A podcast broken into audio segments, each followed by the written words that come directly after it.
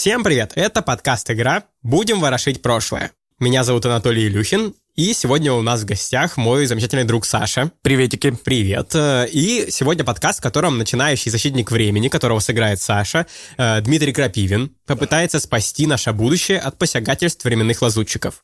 Удастся ли ему это, будет зависеть от самого Дмитрия Крапивина, Саши Угу. и от бросков кубиков. Я постараюсь бросать хорошо. Я уж надеюсь. Совсем скоро вы поймете, как это работает, а пока давайте я расскажу вам о мире, где начнется игра.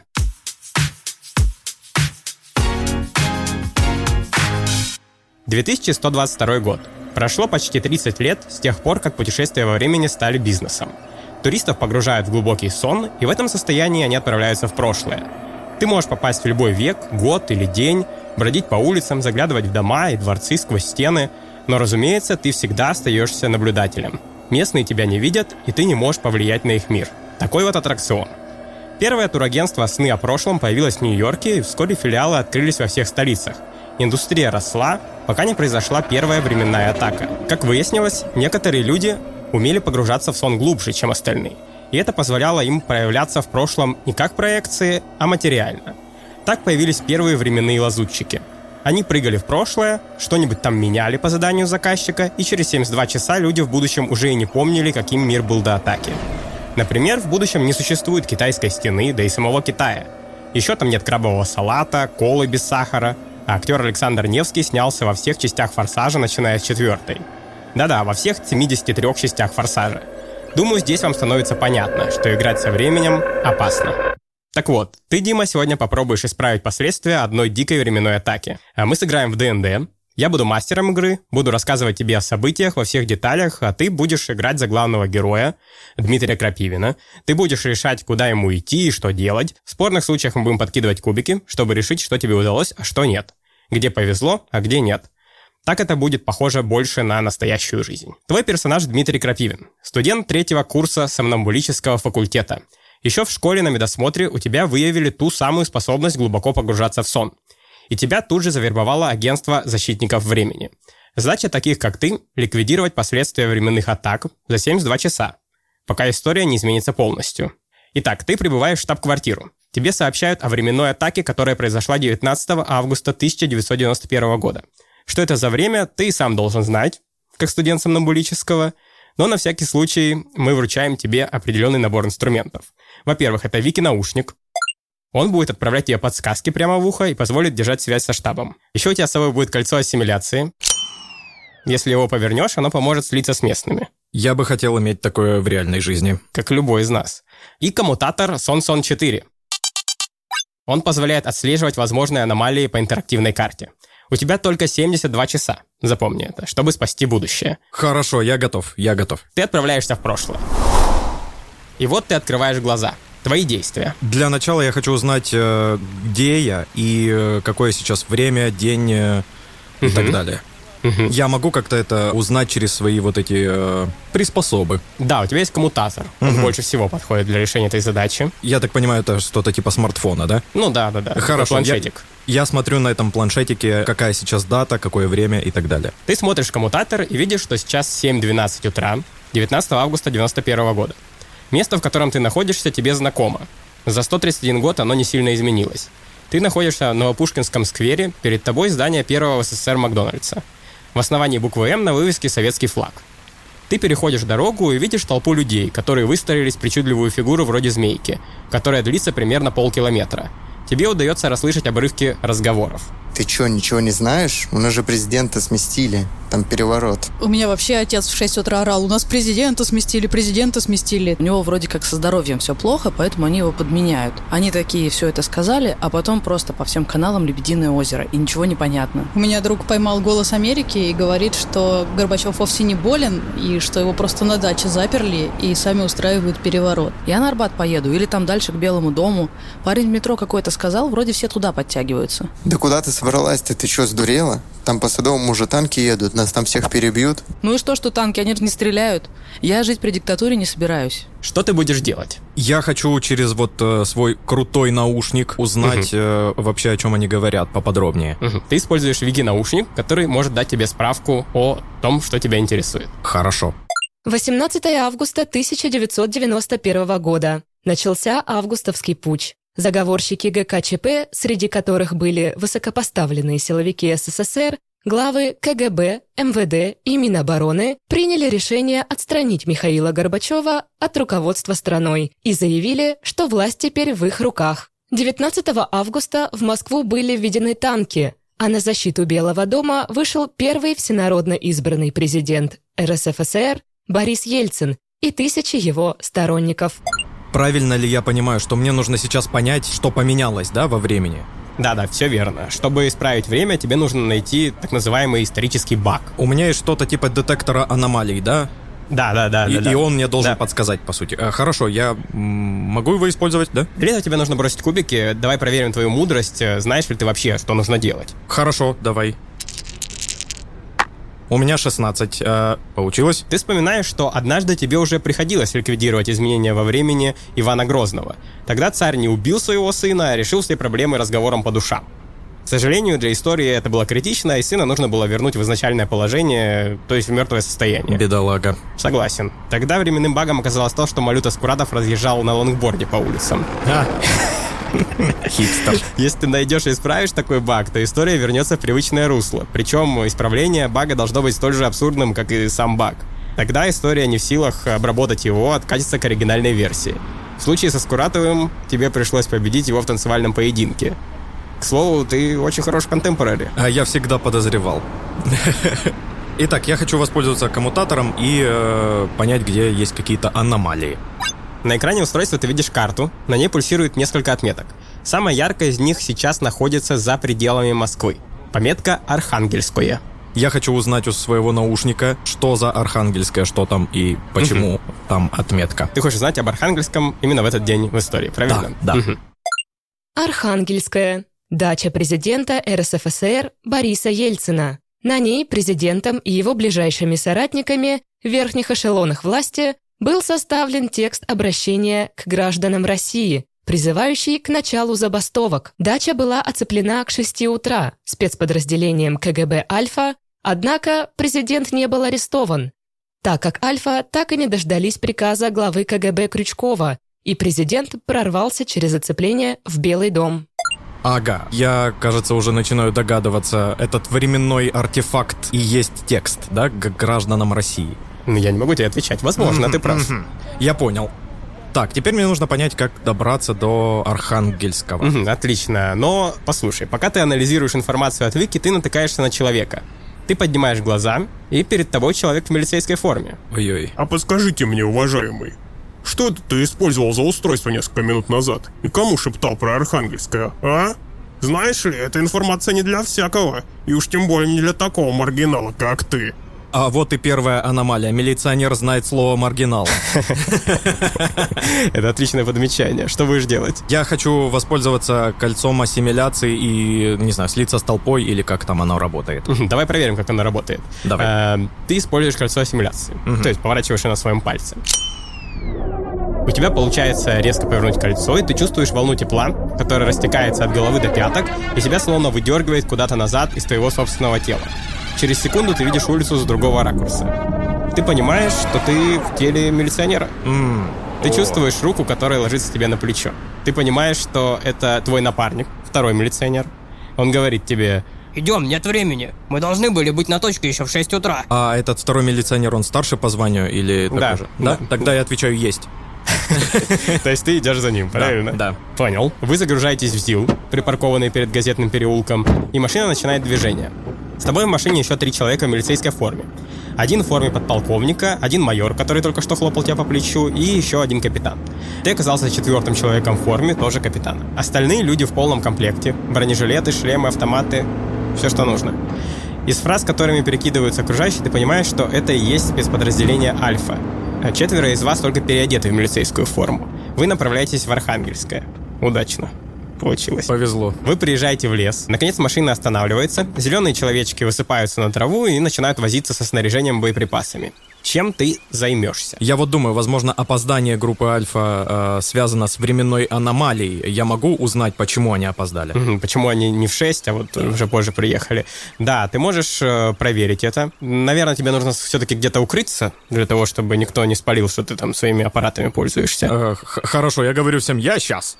И ухожу. Нормально так пойдет? Ну, давай проверим. Нужно кинуть кубики на скрытность и проверить, получится тебе или нет, потому что заявление, конечно, серьезное. Хорошо, э, я кидаю кубики. 13. М, У тебя с трудом, но получается укрыться в кустах и выйти на Это связь. невысокие кусты. Не-не, очень низкий, ты прям лег туда. Да. И ты связываешься с центром, который находится в будущем, который тебя отправили. Со своим куратором, по сути. А, Я хочу узнать у куратора, есть ли в будущем уже какие-то изменения, потому что, ну, тут уже что-то явно идет не так, какие-то аномалии есть. Ты узнаешь, что пока ничего критического не случилось, э, однако точечно начинает меняться будущее. Например, он говорит, что в его кабинете флаги России, которые там стояли до этого, ну, все-таки правительская организация, Ага. они теперь исключительно красного цвета. О, это... Это нехорошо. Это, серьезные изменения. Да, это серьезные изменения. У него обед, он не так парится пока по этому А, обед, нормально. К тебе подходит один из мужчин. Кажется, это Зайцев, заместитель командира группы Альфа. Это тебе стало понятно из разговора в машине. Он говорит, тыкая в тебя. Ты отправляешься с нами. Проведем разведку местности. Должен закончить приезду Язова. Кто такой Язов? Дмитрий Язов, министр обороны СССР, участник путча августа 1991 года. В ночь с 18 на 19 августа Дмитрий Язов поддержал ГКЧП и стал одним из его членов.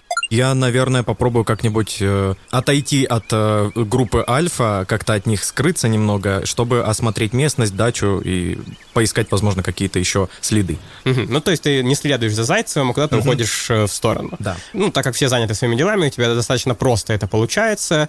Тебе удается отойти от остальных зеленых человечков, и ты хорошо видишь дачу, припаркованные лимузины, несколько чаек.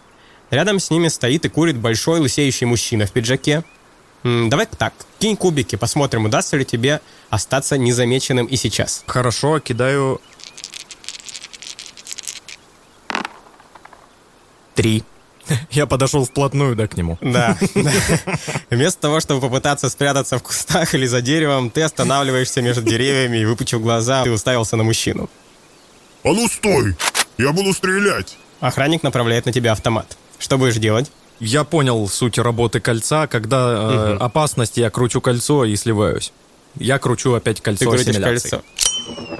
Снова волна тепла разбегается по твоему телу. Теперь ты в теле охранника. В руках у тебя автомат. Но ты видишь, что напротив тебя парень в милицейской форме. Он стоит и смотрит на тебя совершенно ошарашенный. Ты понимаешь, что как будто последние часы выпали из его жизни. Наверное, нужно как-то его обезвредить. Э, У тебя автомат. Ты прям э, Э, ст- Хорошо, я, стреляешь, я, не, я прикладом бью по голове ему. пока он особо... Да-да-да, пока он не немножко не понимает. Э, хорошо, что давай происходит. на ловкость кинем кубики. А, хорошо, кидаю. А, 11. Отлично, у тебя получается ловко вырубить милиционера. Ты чувствуешь, что ты такой мужчина закаленный, ты явно не первый раз это делаешь. Ты пробегаешься взглядом по территории дачи и видишь открытое окно. Так, я вижу окно, я пытаюсь в него залезть. Мне нужно бросать кубики какие-то или это просто окно на Да уровне? нет, слушай, ты только что вырубил милиционера, я думаю, ты справишься, ты залезешь в А, окно. хорошо, я просто залазю в окно и... э, мне нужно что? Мне нужно найти какой-то документ, да? Да, да, да, это обращение к гражданам России. Ага. Ты понял из рассказа Вики, наушника, что э, это тот самый документ, который Ельцин и его соратники составляли прямо здесь на даче. Давай так, э, кинем кубик на твою ловкость и интеллект, брось кубики два раза. Хорошо. 15 и 13. Отлично. У тебя получается забраться в комнату, ты осматриваешь помещение, и на столе стоит ксерокс, а рядом несколько стопок бумажек. Ты хватаешь их, это и есть текст обращения. Я хочу осмотреться еще и э, поискать коробку из-под ксерокса. Возможно, там есть куча денег. М, Давай так, ты находишь коробку Ага. э, и кинем кубик на твою удачу. А, хорошо, кидаю. Два. Ну, я думаю, что ты находишь э, заявление из банка. Ты, ты должен деньги банку, Саш. Э, Ты в минусе. 90-е. Ты сканируешь документ через свой коммутатор, а разночения с текстом ты не видишь. И ты видишь по коммутатору, что метка над Архангельским уже не такая яркая, она как будто угасает. Получается, что дело не в тексте, не в документах самих. Да, все так. Значит, что-то другое, что-то, что я упустил сейчас. Ты видишь, что на карте мерцает еще две метки, но они в Москве. Ну, тогда нужно ехать в Москву. В этот момент ты слышишь голоса. В комнате появляется несколько человек. Борис Ельцин, президент РСФСР. Юрий Лужков, вице-мэр Москвы. Анатолий Собчак, мэр Санкт-Петербурга. Константин Кобец, председатель Государственного комитета РСФСР по оборонным вопросам. Вот эта компания. Остальных из-за спин вошедших ты не видишь. И Вики прекращает давать справку. Ты слышишь спор. Ельцин говорит. Мы сформируем собственное правительство здесь же. От Москвы ехать полчаса, и здесь безопасно. Кобец ему отвечает. Но здесь мы отрезаны от людей, от журналистов. Ваших прокламаций отсюда никто не услышит. А если она и вздумает, то вас тут накроют. Ни пикнуть не успеете, ни журналистам пожаловаться. Они Горбачева заперли и вас запрут. Они могут тебе такой больничный организовать, что не поправишься. Я хочу уточнить у Вики наушника, о чем именно идет речь. 18 августа руководители ГКЧП заблокировали действующего главу СССР Горбачева на его даче в Фаросе и лишили средств связи. Публично объявили, что Горбачев заболел, поэтому они берут на себя руководство страной. Ельцин парирует. Да нас тут целый отряд, и все отличные бойцы. Да, Саш? Ты понимаешь, что он обращается к тебе. Опа! А-ха-ха. Включается Вики наушник. Ты сейчас Александр Коржаков, сотрудник государственной безопасности и начальник охраны Бориса Ельцина. А, вот почему мне удалось э, легко вырубить э, прикладом милиционера. Да. Понятно, понятно. Ты должен сейчас как-то отреагировать на э, слова Ельцина. Да, Борис Николаевич. Тревога. Критическая ошибка. Вмешательство в историю. Критическая ошибка.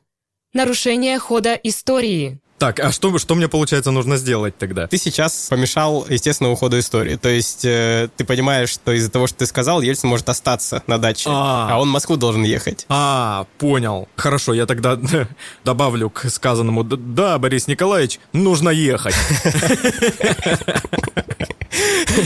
Ельцин неожиданно сразу соглашается. Эм, Слушай, давай так, нужно бросить кубики, проверить твое красноречие. Ну, я начальник службы безопасности. Шансы невелики. Шансы невелики. Ну давай попробуем. Э, Ну, давай, бросаю. 17? У тебя получилось. Отлично. Ельцин практически сразу соглашается. Надо было у него денег занять. Хорошо, ты прав. Поедем к Белому дому. Будем руководить оттуда. Нужно действовать решительно. Поехали. Ельцин выходит из дома и садится в машину на заднее сиденье. Ты где там? Что делаешь? Я сажусь э, в машину э, вслед за Ельцином. На, на водительское сиденье. Я умею водить. Да, ты садишься на водительское сиденье «Чайки», но давай попробуем узнать, понимаешь ли ты, как водить именно эту машину. Потому что в будущем ты водишь немного другие транспортные средства. Да, блеблапс ввожу. Блевловсы, да? Да. Броник брось кубики. 20. О, это критический успех. Потрясающе. Ты заводишь машину, и вы несетесь в сторону Белого дома. Каждый раз, когда ты сворачиваешь не туда, Вики наушник начинает орать тебе в ухо об изменении хода истории. Вот как хорошо ты водишь. Борис Ельцин хлопает себя по бронежилету и говорит. Мы прорвемся. Да, Саня? Конечно, кто не с нами, тот под нами. Очень хорошо. Я, я стараюсь отыграть начальника службы безопасности, если что. Ну да, поэтому у Ельцина нет вопросов. Вы успешно добираетесь до Белого дома. Ты замечаешь, что здание уже окружила толпа людей. Замечаешь колонны танков, приближающихся со всех сторон. Вы заходите в здание Белого дома и поднимаетесь на третий этаж. Здесь кабинет Ельцина. А, Здесь собирается целая команда людей. Время от времени заходят новые, сообщают новости. Хорошо, мне нужно проверить наличие аномалий здесь конкретно. Я достаю коммутатор и включаю его, проверяю. Ты помнишь, что две точки были в Москве, э, вот вы добрались до Белого дома, и на карте ты видишь, что одна из этих меток горит прямо перед зданием Белого дома. Вторая, пока что менее яркая, только набирает силу, она в здании пресс-центра МИД на Зубовском. Я подхожу к окну, пытаюсь э, посмотреть э, на то место, э, где точка. Что это вообще такое, да? Да. Ты видишь, как колонна танков окружила Белый дом, взяла его в кольцо. Ельцин тоже подходит к окну, и вы смотрите, как под гусеницы танка бросился какой-то человек. Люди пытаются руками остановить огромную махину. Этого молодого человека последнюю секунду выдергивают из-под танка, но танк все-таки останавливается. Никто не погиб. За этим танком останавливается вся колонна. Ельцин говорит, «Я не могу на это смотреть. Нужно спуститься и выступить». Вы следуете за ним и подходите к танку. Вокруг Белого дома уже собралась толпа митингующих. Они помогают вам забраться на танк. Вокруг слышны аплодисменты и скандирование «Ельцин! Ельцин!» Он разворачивает бумагу с текстом обращения и произносит. Поскольку телевидение не дают, радио не дают, да, я зачитываю. Гражданам России, в ночь с 18 на 19 августа 1991 года отстранен от власти законно избранный президент страны. Какими причинами не оправдывалось это отстранение, мы им дело, имеем дело с правым реакционным антиконституционным переворотом. Соответственно, объявляем незаконными все решения и распоряжения этого комитета. Я хочу осмотреться, посмотреть, что с этим местом именно не так. Мы же вышли вот к точке, получается. То есть ты пользуешься коммутатором снова, да? Угу. Ты проверяешь по нему ближайшие окрестности и понимаешь, что э, ничто не выглядит подозрительным, никакой аномалии ты не выявляешь. И точка, которая только что горела, потихоньку угасает. Возможно, временные лазутчики пытались тебя запутать, э, оставить следы в другом месте, но настоящий разрыв не здесь. Получается, последняя точка э, Мгм. и остается верной. Это пресс-центр МИДа, да? Да, Мгм. да. Спрашиваю у наушника, что должно происходить э, сегодня в пресс-центре МИДа. 17.00. ГКЧП собирает пресс-конференцию. Она оказывается для них провальной. Пускают всех журналистов, которые задают очень острые вопросы. Члены ГКЧП не могут ответить на вопросы. Так, я понимаю, что ну что-то явно не так будет именно с конференцией, и мне нужно, наверное, туда попасть. Ты понимаешь, что время уже ограничено у тебя, да? Мгм. Тебе нужно понять, как решить сейчас этот вопрос. Кинь кубики на мудрость, вот что. 17. Ты понимаешь, что сейчас тебе нужно как можно скорее найти человека, который будет сегодня в пресс-центре. Как-то раз ты вспоминаешь, ты уже запускал ускоренный поиск через кольцо ассимиляции. Оно позволяет тебе быстро перемещаться среди людей в выбранном направлении. То есть ты его активируешь и сможешь прямо до нужной точки, Прыгать, вот, которая да? тебе, да, прыгать между людьми. Понял, хорошо. Я, наверное, так и сделаю. Я буду э, от человека к человеку передвигаться в сторону э, МИДа. Ты делаешь это, ты чувствуешь болезненное покалывание, и тебя начинает вырывать из одного тела в другое. Вот ты молодой танкист, вылезший и сидящий на своем танке, а вот уже взрослый мужчина, в твоих руках арматура, вокруг тебя еще много людей. Вы нагромождаете баррикады. Еще один прыжок э, в сторону Краснопресненской набережной, ты среди студентов, и вы уже разбираете камни, кирпичи из мостовой. Скачки немного хаотичны, словно происходит отладка запрограммированного маршрута. Очередной скачок происходит, и вот ты уже в теле девушки, вы окружили солдат и пытаетесь убедить их в том, что нужно поддержать народ, а не пучистов, э, что сейчас идет сражение за демократию. Девушка слева от тебя угощает солдат мороженым. Ты тем временем продолжаешь скакать между людьми, Перед тобой мелькают разные надписи. На торчащей железке написано «Мы все могем, долой хунту». И вдруг скачки прекращаются. Твои действия. Я хочу понять, кто я, в чем я теле, где нахожусь, э, что вокруг происходит. Ты смотришь на свои руки, видишь, что у тебя сумочка, открываешь сумочку, в ней есть документы. А Ты проверяешь документы, тебя зовут Татьяна Малкина. Ты журналистка «Новой газеты». Ты находишься в троллейбусе «Букашка». В твоем времени он тоже, кстати, есть. И ходит по маршруту «Б», как ни в чем не бывало. Что поразительно. Троллейбус останавливается, ты выходишь и направляешься в сторону здания пресс-центра. Спрашиваю у своего наушника, кто я, кто Татьяна Малкина.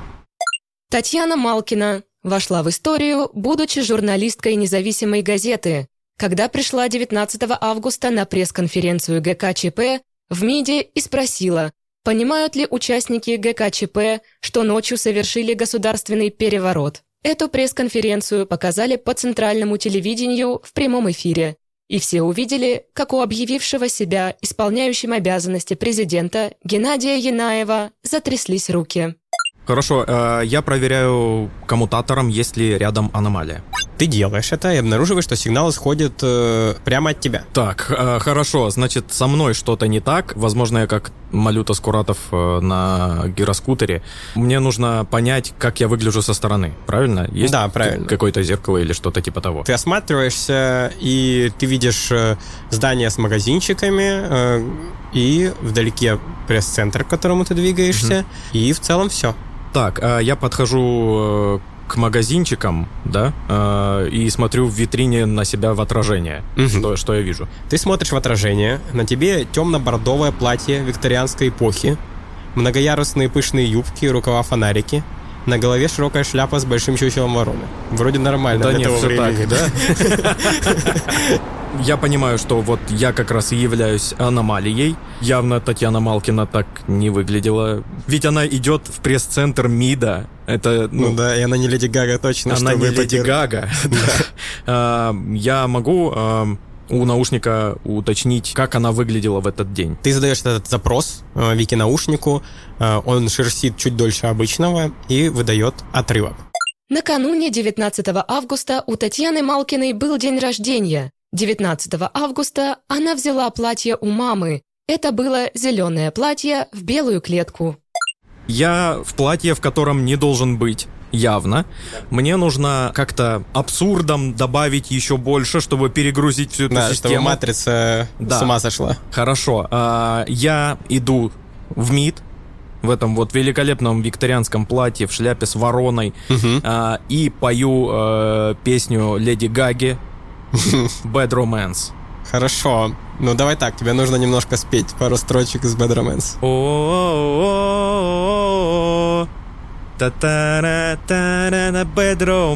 Ну, очень хорошо, я согласен. Я согласен. Ура! Что ж, это срабатывает, у тебя получается. Викторианское платье начинает мерцать и трансформируется в аккуратное зеленое платье в белую клетку.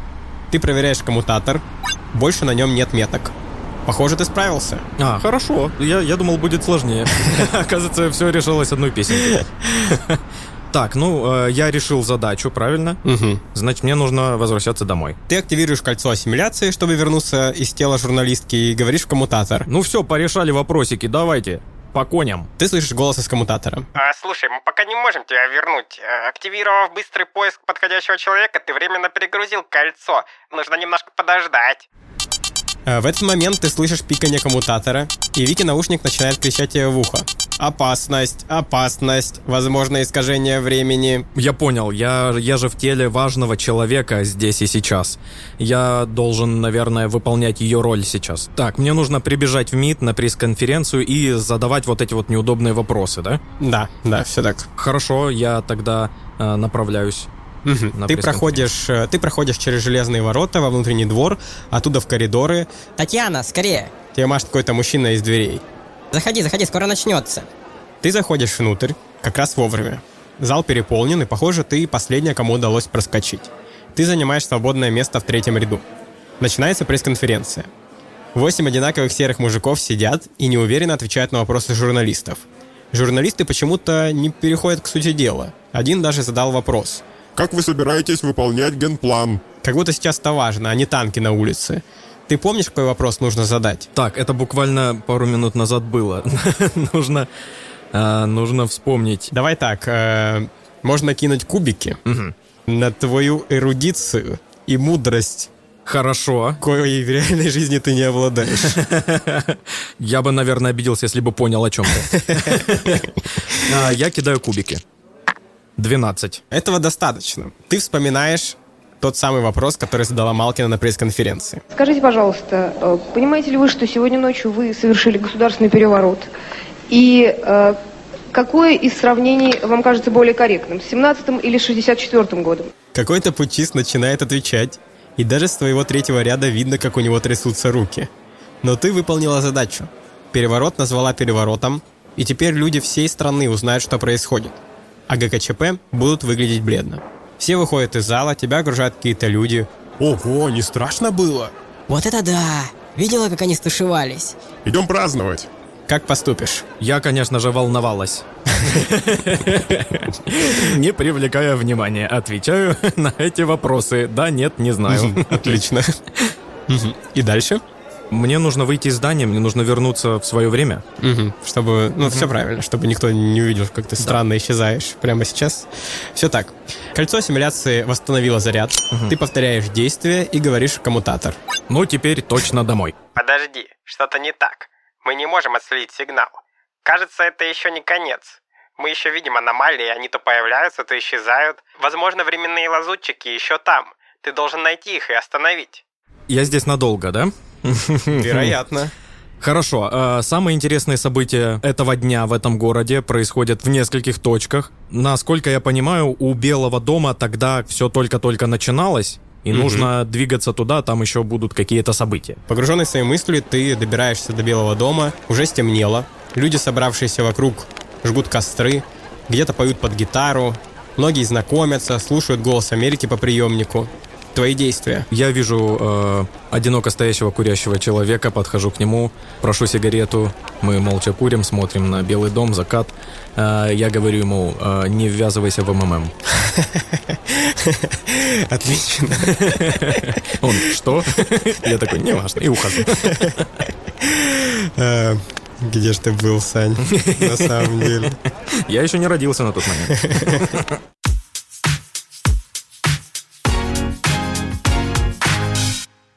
Что же, на этом сегодняшнее приключение завершено. Мы с Сашей пока умудрились спасти демократию и разобраться в том, что происходило в первый день путча. Однако главные события ждут нас еще впереди. Так что до новых встреч. Ждем вас в мире приключений и историй. Всем пока. Пока.